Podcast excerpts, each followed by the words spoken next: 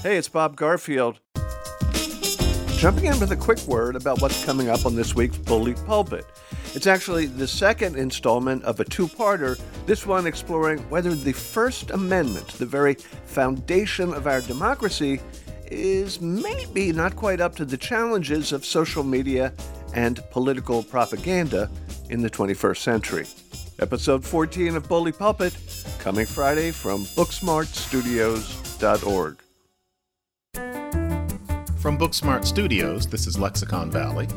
I'm John McWhorter, and where I want to start is, of all places, of all people, Lorraine Hansberry. I happened to read a biography of her recently. This is the black female playwright and author.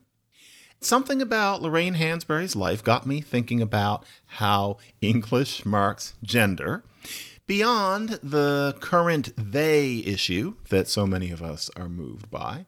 And I know that most people would not readily associate Lorraine Hansberry with gender marking, but bear with me, this is how all of this happened. So, it's the early 50s. Lorraine Hansberry is a very young woman. She is a dedicated leftist, and she spends the summer at a kind of leftist summer camp for grown ups. And it's out in the woods, and there are white people and black people, and they're having discussions. And she had reason to be disgusted with a great many people in the crowd, of both colors, for the record. And she decided that she didn't want to stay.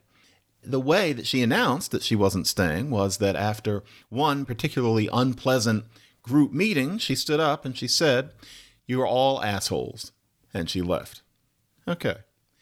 There are all sorts of angles to that story, but I found myself thinking, okay, it's about 1953 or 4. And she's saying, You're all assholes. And what she means is she doesn't like them. She is lowering them. She's calling them lesser. But if you think about it, her usage of that word asshole is not the one that we are most used to now. And that's because asshole has a very specific definition. I learned this from the late great linguist Geoff Nunberg, who was not only a colleague but a friend of mine. And that is that asshole is certainly not just about the anatomy. And today it's not just calling somebody deficient in some way. Asshole is specific. If you think about it, an asshole is somebody who cuts you off in traffic.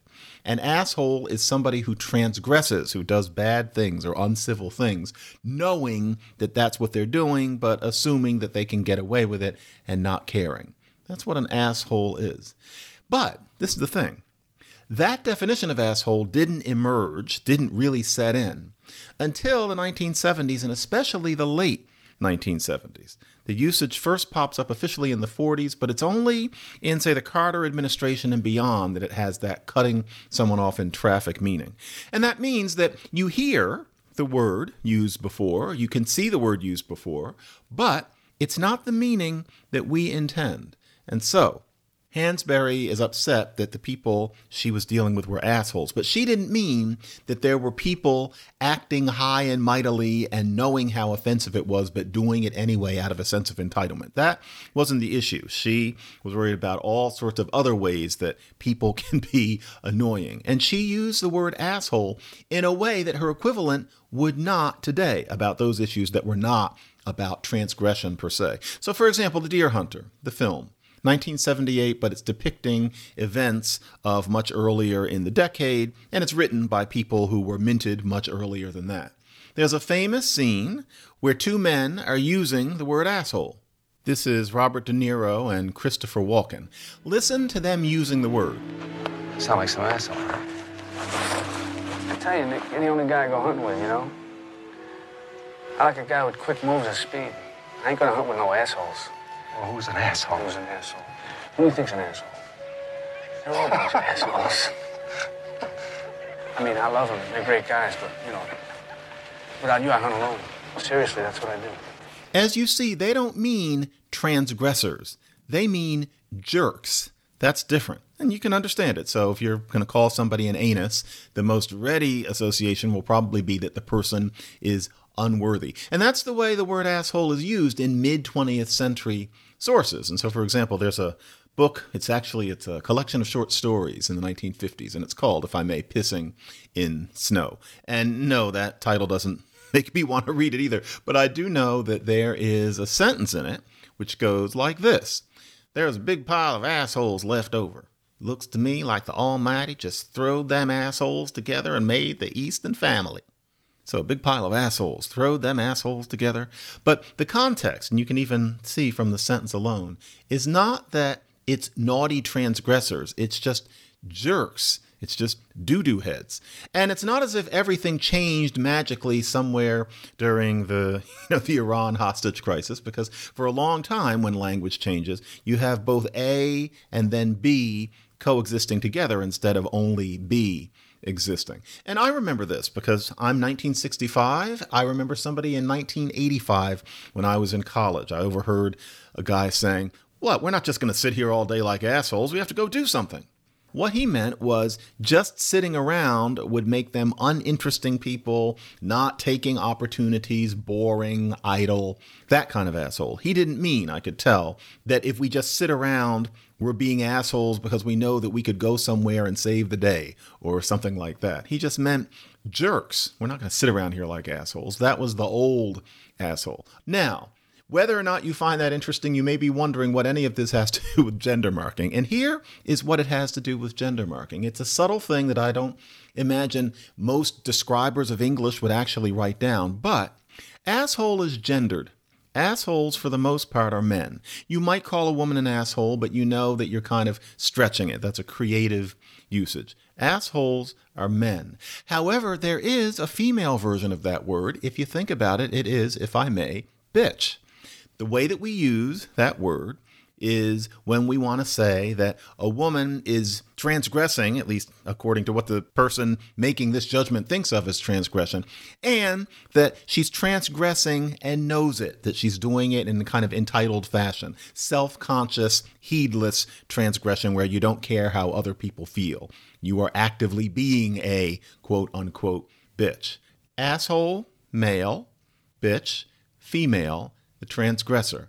And so it's a gendered term in our language. You know, in the same way as you can call a female person an asshole, but you're stretching it. You can call a man a bitch, but notice that that usage is not about the male being a transgressor. There are other meanings that you intend when you use the word bitch with men. So it's one of these things, but different. So you can go through the language and find various ringingly unfair, supposedly equivalent but different words used according to whether somebody is a woman or a man. And so the classic example is bachelor versus spinster. The unmarried man is a bachelor. He has a swanky apartment and good taste in liquor, and he gets around, and we're supposed to admire him for that. And he doesn't want to be tied down. The spinster, of course, we think of differently. That word is pretty archaic now, but when it was used, it was negative. And the spinster is somebody who wishes that she had gotten married and is desperate, but it never happened, and oh, poor her. So, Bachelor, glamorous. There are sitcoms about bachelors in the 1950s. My Little Margie, Bachelor Father, Love That Bob. Those were bachelors. Spinsters were comedy figures who were flailing around, always trying to get a man. That was the idea. Well, with asshole and, and bitch, if I may, it's kind of different because they're equivalent. I don't think that anybody thinks of the asshole as kind of a hero. Or if they do, let's face it, there is some of that resonance these days in that usage of the B word. But it's just interesting that transgressor, annoying transgressor, we have a different word for it if it's a man than if it's a woman. That means all sorts of things about the American social psychology. And it's interesting that that distinction is something that gets preserved even if the words are changed. And so, go back in time when asshole still just means doo doo head. Well, was there a word for somebody who transgresses and knows it and they're a man? Yes, there was. That's what son of a bitch meant. And so, for example, there was a movie that John Ford directed back in the 30s, and he was giving one of the stuntmen a hard time. John Ford was frankly a pig in many ways, and he liked to give especially men a hard time just because he knew he could. Well, one of the stuntmen got tired of that and called Ford, today would be asshole, but he called him, well, you son of a bitch. And that's a little archaic to us now, but he meant exactly what, for example, Brad Pitt, if he were in the same situation, would have meant by saying, Yeah, you're, you're an asshole, dude. I don't know if that's how Brad Pitt sounds, but he looks like it. I think that's his voice. And so that is what would be today. So it used to be not asshole and bitch, but son of a bitch and bitch. And you're almost tempted to think that the resemblance where you've got, you know, bitch and then son of a bitch was on purpose, but actually, son of a bitch goes back before the B word had that transgressive meaning, and it originally just meant son of a female dog. So the resemblance is accidental, but it looks kind of paradigmatic as linguists say it. So there used to be that same gender differentiation, but with different words. Bitch was already in place, but it used to be son of a bitch and bitch. If you doubt me on that, I can actually illustrate it with you guessed it, a song. It's Cole Porter, who, as often, teaches us about dirty things in an elegant way. This is from his musical Gay Divorce. The Fred Astaire and Ginger Rogers film is The Gay Divorcee. It was based lightly on a stage musical called Gay Divorce. And it is 1932, and there was one song in it about a Mr. and Mrs. Fitch they're this rich couple who get around until the crash destroys their money. I'm aware of one recording of this, and it's by Bobby Short, and this is him doing a rendition of it back in the early 70s. But listen to the uses at the end of bitch and son of a bitch, where you can see what those words meant. Of course, there's a song that shows this back in 1932, before the word asshole that we use existed. We're fiercely fighting to meet the young, attractive, and rich, Mr. and Mrs. Fitch. When they called for champagne, champagne arrived. An aeroplane, the plane arrived. A private train, the train arrived. But when they called for cash, the crash arrived. Now, men who once knew Mrs. Fitch referred to her as a bitch. And the girls who all loved Mr. Fitch say he always was a son of a bitch.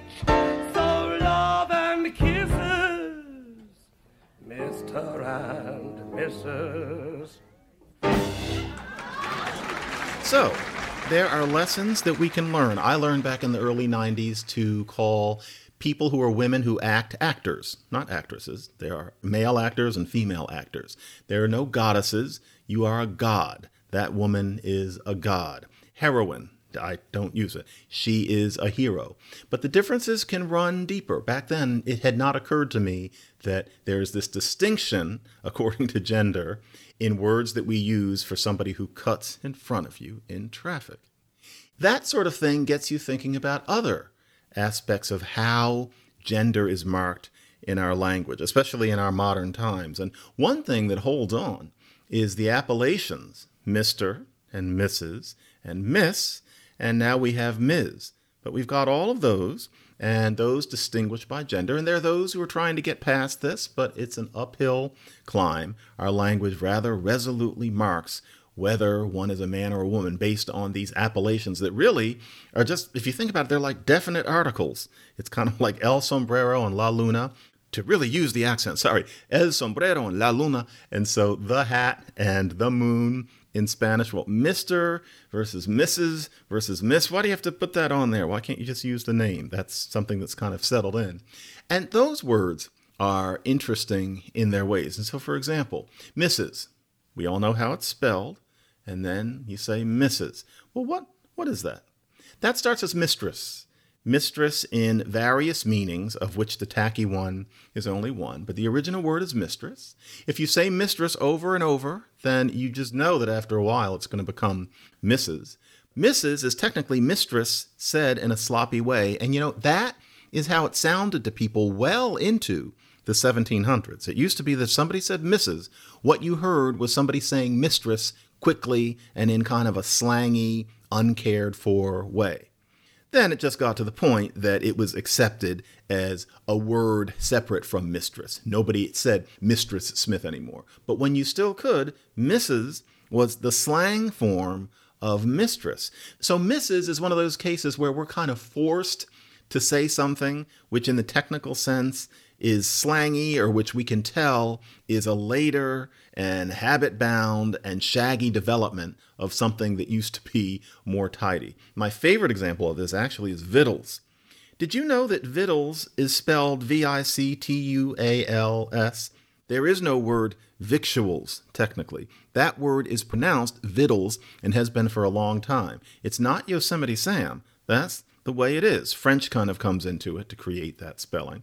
Victuals is just the spelling. Or black people in particular are aware of chitlins, which is pig intestines cooked for a long time. You can, for those of you who are not familiar, you can imagine what it's like, and believe it or not, it's a delicacy. And it's not spelled chitlins. You can write it that way, but it's actually spelled chitterlings.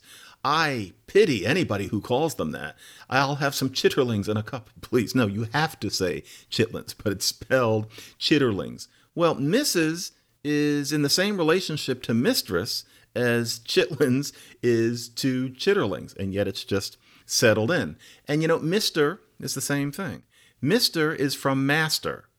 Mr. is what happens to master when you don't have the accent on it for a long time. So, Master Smith, Master Jones, Master Mackintosh, well, after a while, that's going to become Mr. Mackintosh, Mr. Jones, because you say it so many times. And now we think of a Mr. as something different from a master. And it is, but that was a matter of a pronunciation change for a long time. And so Mr. is something that forces you to be what would have been processed as slangy before. Also, Sir is sire without the accent. So, Sir Jones, Sir Jones, Sir Jones, originally that word is senior from Latin. It's from senior, basically. Say senior over and over and you get sir, sir. And you know, the American Songbook gives us a cute case here, too. There is a song by Richard Rodgers and Lorenz Hart this is originally from which one? I'd Rather Be Right, which was their musical about, believe it or not, Franklin D. Roosevelt. And it was a modest success. And the big ballad was Have You Met Miss Jones? It is a very nice song. So then you get into the 50s and you want Ella Fitzgerald to sing that very nice and famous song, Have You Met Miss Jones? However, in the 50s, you're not going to have Ella sing Have You Met Miss Jones? You have to make Miss Jones a man. How do you do that without ruining the line of the song? Boy, did they come up with a lame solution to this. Frankly, she just shouldn't have sung it. But they have her saying Sir Jones. Like, for some reason, she's meeting this British aristocrat. It really doesn't work. But also, it's such a wonderful song. And it's such a weird choice that they probably made in the studio that day. I wonder, Rodgers was still alive. Did he allow this? But here's Ella singing Have You Met Sir Jones? Listen to how she almost makes it work. Have you met Sir Jones? Someone said as we shook hands, he was just Sir Jones to me.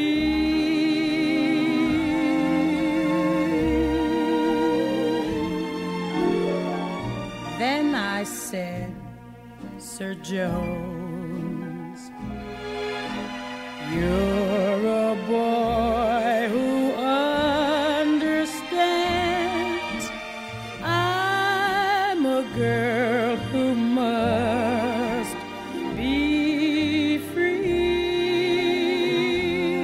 Mistress becomes two things Mrs. and then Mrs. Say that over and over again, and you're going to get Miss. And then Mrs. and Miss are assigned their separate meanings. Master can go to Mr., but in a plantation context, in the hideous Southern context, master, when said over and over again, which quite tragically, unfortunately, it was, master became Mars.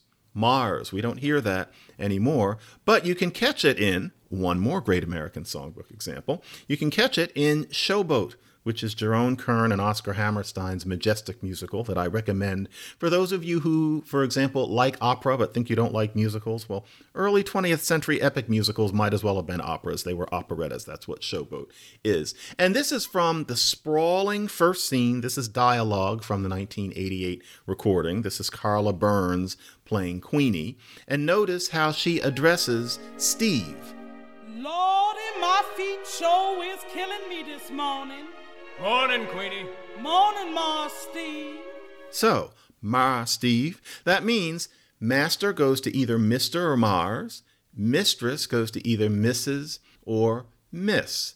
And you can even see the evolution from Mrs. to Miss recapitulated in something that I at least saw when I grew up. I'm not sure whether this is black or both black and Southern. I genuinely don't know. But I grew up listening to married black women being called by non related children to whom they were warmly familiar, Miss plus their first name. So, various neighborhood girls would call my mother, whose first name was Shelley, not Mrs. McWhorter, not Mrs. Shelley, but Miss Shelley. And there was no question that she was married, but all women were Miss because that's short for Mrs. So you can see that that's where you can get a miss. But then in mainstream language, Mrs. is for married women, Miss used to be for unmarried women, and now we have Ms. to get past that ancient barbarity.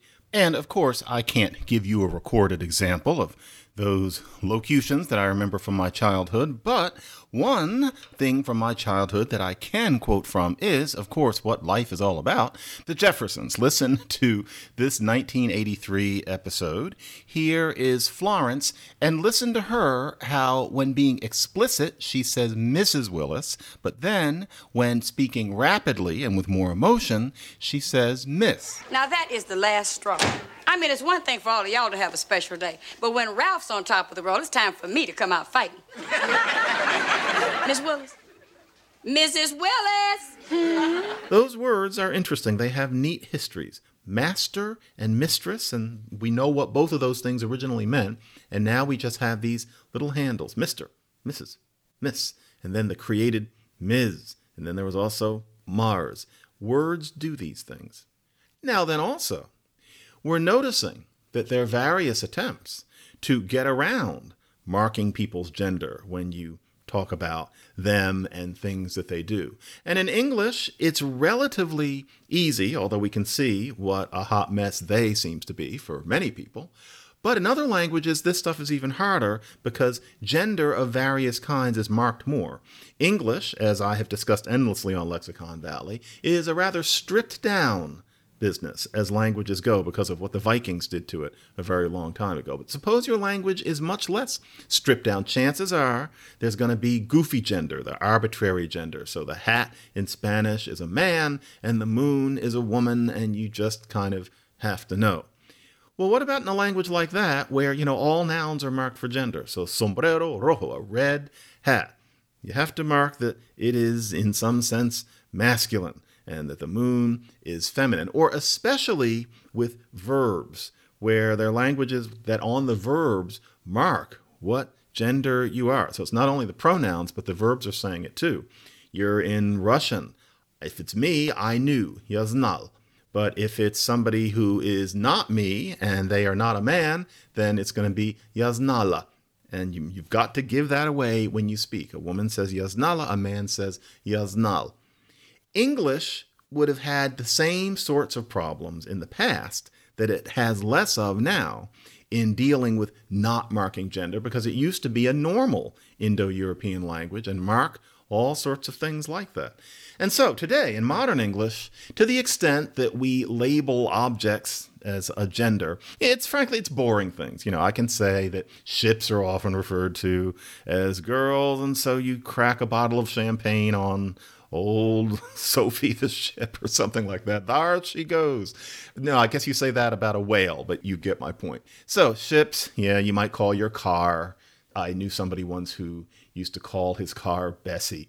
or something like that. Okay, fine, but who cares? It's at the margin of the languages, but not in, for example, one of my favorite varieties of English anywhere, which is the Englishes which until not too long ago were spoken in the West Country of Britain. West meaning down on that southwestern tip.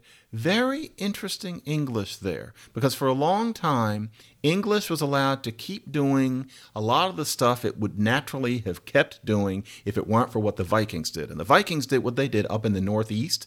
For a long time, the Southwest was relatively independent. And so, even in the 1800s and into the 1900s, there were interesting little things about these West Country dialects. We're talking about Cornwall, Devon, and Dorset, which actually were indications of English being much more ordinary as European languages go in the past than it is now. So, for example, in you know what would have been thought of as country speech by the 1800s, you had special demonstratives, this is and that's, for things that they called shapen. So things that had a shape, you know, something that you can hold in your hand or that you can kind of wrap your arms around, as opposed to things that aren't shapen. And so you're talking about a stream going by, you'd say, oh, this stream. Okay. But if the stone, the stone is shapen, it has a shape, you don't say this stone, you say thick stone. And that doesn't mean that the stone is thick and not thin. I mean, it's this stream, and then if you're going to say this stone, it's thick stone. That's what they said. It's an interesting little difference, and you think, well, what an interesting grammatical quirk. But that sort of thing keeps going. And so if you're going to call something it, that's the stream. Oh, so yeah, I see it. I see it. But if it's a stone, the stone is male. So the stream, I saw it. The stone, I carried it. Wrong. For them, that would have been wrong. You would have said, I carried he. And notice, it wasn't always I carried him.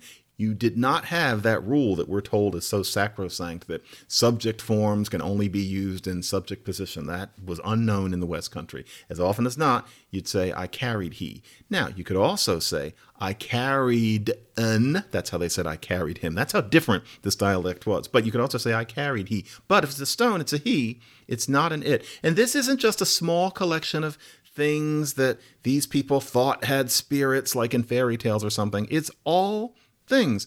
What is that? If you think about it, it's gender. It's remnants of the sort of thing that European languages throw at you all the time. So the West Country Englishes were like Swedish and Danish and Norwegian, now dividing things into not three genders, but into two. But in Old English, you had had three. It was just like German now and Russian now. In Old English, forks were feminine and knives were neuter and spoons were, were masculine. It was that sort of thing. That just ran throughout everything. Cities were neuter, snow was masculine. You kind of just had to know. That was what Old English was like. No remotely modern English dialect survived with that intact. The Vikings just wouldn't have it. But you had remnants of it in that two gender system down in the West Country. So that sort of thing persisted longer, and we can be quite sure that, say, three or four hundred years before that, there would have been rural dialects where all three genders were preserved. It's just that those dialects were not written down. So English used to be as gendery as any normal Indo European language, and then things changed. And by the way, while we're in the West Country, here is a fun factoid. You know, pirate speech you know that business of ar, and then I'll slit you like a fish, and there you are. That pirate voice. What is that? Why did pirates always talk like that? Why did they say ar? It's actually very arbitrary where arbitrary where that stereotype comes from. That is actually one actor. The Disney film of Treasure Island, which I think is probably the best, has Robert Newton, and he's playing Long John Silver. And Long John Silver has that way of speaking because Robert Newton was from the West Country and he played up West Country dialect in doing this pirate, Long John Silver. Why, you named her Purity. She, she be part of us. Part of me? Not me, she ain't. That ship done naught but keep you from settling down. Now, with her lost, maybe you'll think more about an honest life ashore. A proper home life for Jim Hawkins? Marriage. No, no. Maybe when your ship's going, you'll be able to think straight.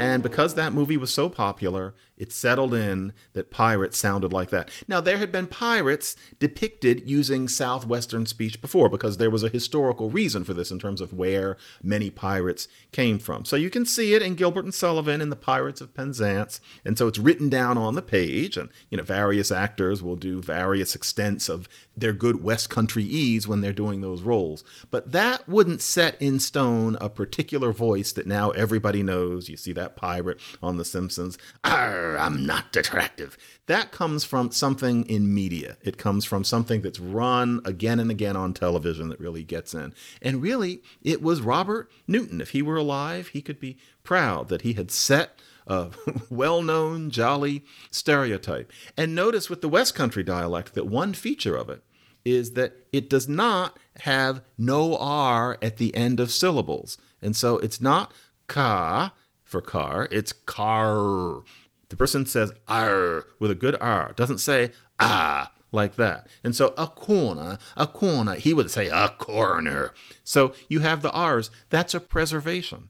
British English had the R's and only lost them starting in a major way in the 1700s and into the early 1800s. West Country stayed the way it was because there's so many different kinds of Englishes there. And so that's why on Downton Abbey, for example, remember that show? Downton Abbey, you have Mrs. Hughes. Mrs. Hughes was supposed to be from the West Country. And listen to how she doesn't talk about Mr. Carson. She has ours. Listen to this ominous scene. You said you were in here. What can I do for you, Mrs. Hughes? Nothing. You can do nothing for me because I know who you are and I know what you've done. And while you're here, if you value your life, I should stop playing the Joker and keep to the shadows. All of this is about not only gender marking, but how language is always changing and usually in ways that we wouldn't first think about, but it always shows you what a kaleidoscope of movement a language always is. And back to the camp that Lorraine Hansberry was at. People were having all sorts of interesting conversations in her milieu at this time. They would throw us a bit if we went back to that time. We go back to 1954, everything is in color. You know, everybody is smoking like a furnace. You kind of have to get used to that. And, you know, their food wasn't as good as ours. But you're listening to people, but things would show you. So, for example, back then, people were talking about, for one thing, male supremacy as well as white supremacy. That's not a usage that we use today. Supremacy is usually discussed within the context of race, but back then, male supremacist. Also, white chauvinism. To them, chauvinism did not automatically refer to sexism. You could also be a white chauvinist, just like today we say white supremacy. These things are different from one era to another. Since that era, we don't say male supremacy, we don't say white chauvinism. Supremacy happens to have narrowed into referring primarily to race issues. Chauvinism in the 1960s narrowed into referring to sexism, so that those of us of a certain age will remember somebody being called a, a male chauvinist pig. And that was the word for what would soon start to be called sexism. And so, words get more specific, just as asshole has. You can be a kind of a doo doo head. One kind of a doo doo head you can be is somebody who cuts people off in traffic. That's what that word has come to mean. Master and mistress have also narrowed semantically, as has, to bring things even fuller circle, as it were, as has the term critical race theory. We have to always keep in mind that over time, and often not that much time, words semantically narrow and a critical mass of people earnestly and innocently mean something more specific than what the word means in, say, a dictionary, or even just in our minds when we think about what the word means as opposed to what the word really means. If you'd like to leave a comment or check out our other great podcasts, Banished and Bully Pulpit here at Booksmart Studios, Lexicon Valley is not the only one, or if you want to subscribe, please subscribe. Please visit booksmartstudios.org. Our producers are Matthew Schwartz and, as always, Mike Vuolo. And our theme music was created by Harvest Creative Services. Those sister podcasts, again, are Banished with Amna Khalid about cancel culture and Bully Pulpit with Bob Garfield about much else. I heartily recommend them, but I like this podcast too. This has been Lexicon Valley, and I am John McWhorter.